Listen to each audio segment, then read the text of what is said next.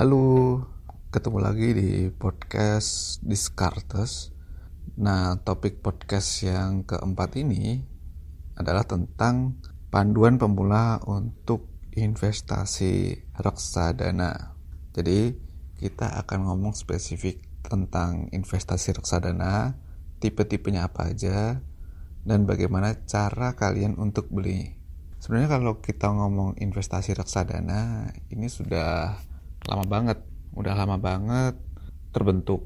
Jadi mulai abad ke delapan belas itu ada seorang pedagang Belanda namanya Adrian van Kentwich.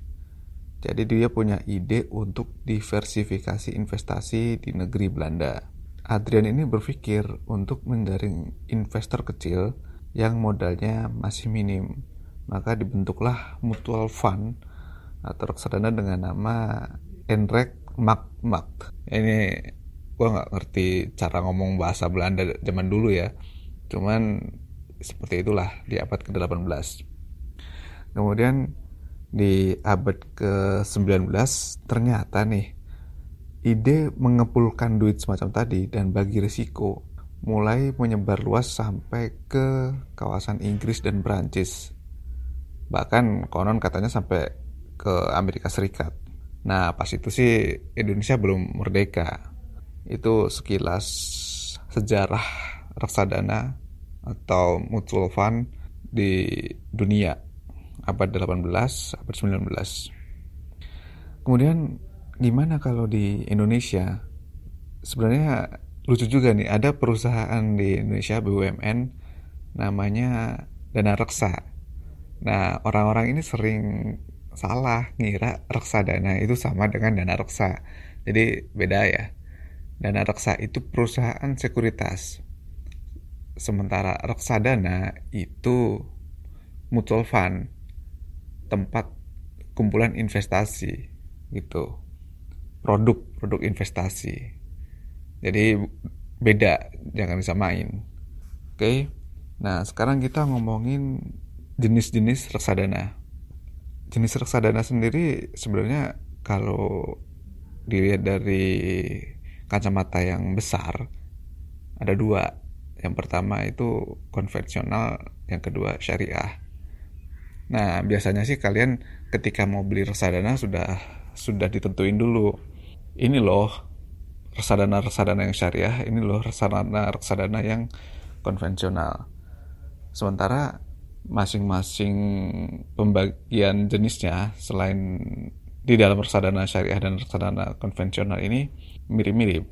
Jadi ada reksadana pasar uang yang syariah, ada yang konvensional, ada reksadana saham yang syariah, ada yang konvensional. Ya, semacam itulah. Oke, sekarang kita akan ngobrolin pembagian jenis-jenis reksadana di luar konteks reksadana syariah atau reksadana konvensional. Yang pertama ada namanya reksadana pasar uang. Ini bisa dibilang reksadana yang model investasinya paling konservatif. Artinya menempatkan seratus persen dananya di instrumen yang jatuh tempo kurang dari satu tahun. Misal obligasi, deposito. Itu contoh reksadana pasar uang. Jadi cara investasinya mesti disesuaikan dengan instrumen yang ada di dalamnya. Karena isinya adalah produk yang jatuh tempo kurang dari satu tahun, cocok banget untuk investasi jangka pendek. Se- sebenarnya return yang ditawarkan secara logika tidak akan tinggi, tapi stabil. Itu reksadana pasar uang. Kemudian yang kedua, reksadana pendapatan tetap.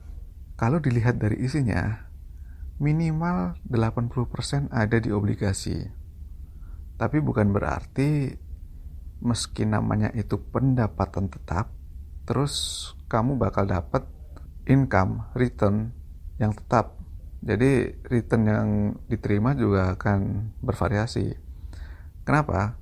Karena sebenarnya kan harga obligasi di pasar itu kan naik turun juga. Jadi ketika kamu melakukan penarikan, maka yang dihitung adalah nilai wajarnya. Nah, konsep reksadana ini kan kalian harus tahu soal N A B, return dari obligasi yang didapat, bukan langsung masuk ke rekening duit kamu, tapi direinvestasikan untuk meningkatkan N A B. Terus gimana caranya invest reksadana pendapatan tetap? Apakah cocok buat kita yang rencananya berinvestasi puluhan tahun? Ya sebenarnya kalau reksadana pendapatan tetap ini kita lihat dari isinya yang obligasi sih cocok-cocok aja, bisa untuk jangka pendek, menengah, panjang, jadi sangat fleksibel, sangat fleksibel. Risikonya juga moderat di antara reksadana saham atau reksadana pasar uang. Jadi kalau reksadana saham itu sangat fluktuatif, sementara reksadana pasar uang sangat stabil. Nah, reksadana pendapatan tetap ini moderat, ada di tengah-tengah.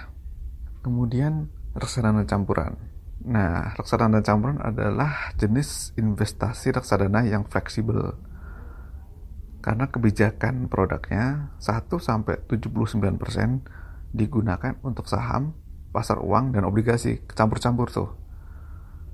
Saking fleksibelnya, nih ya, saking fleksibelnya, tidak jarang dalam satu manajer investasi dia punya banyak model reksadana campuran.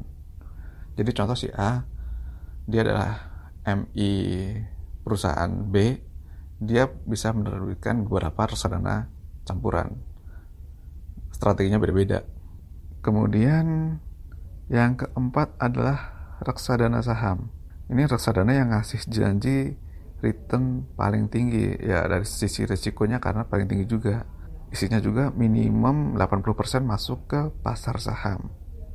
Karakternya kalau reksadana saham ini akan ngikutin isi portofolio tentunya. Jadi sebenarnya benchmarknya juga paling gampang sih, ngelihat aja dia berapa persen di atas I H S G. Nah, meskipun kalian juga bisa lihat juga indeks reksadana saham. Kemudian exchange trade fund E T F. E T F ini agak-agak unik ya karena terhitung masih baru kalau di Indonesia. Jadi kalau misalnya kalian beli E T F L Q empat puluh lima, ya nanti isinya akan akan uh, produk-produk dari L Q empat puluh lima. Nah, jadi konsepnya dia akan ngikutin konsep dari indeks. Sementara itu sih obrolan kita tentang reksadana. Tapi gimana caranya buat bisa beli reksadana? Caranya adalah kalian harus nemu dulu perusahaan sekuritas. Ada banyak, kalian googling deh perusahaan sekuritas. Kemudian kalian telepon ke sana, bilang mau buka akun untuk beli reksadana. Pilih syariah atau konvensional. Nanti sama mereka akan dibantu untuk ngisi form, kemudian sign, dan dalam beberapa hari kalian akan dibuatkan rekening investasi. Setelah itu kalian bisa mulai beli reksadana.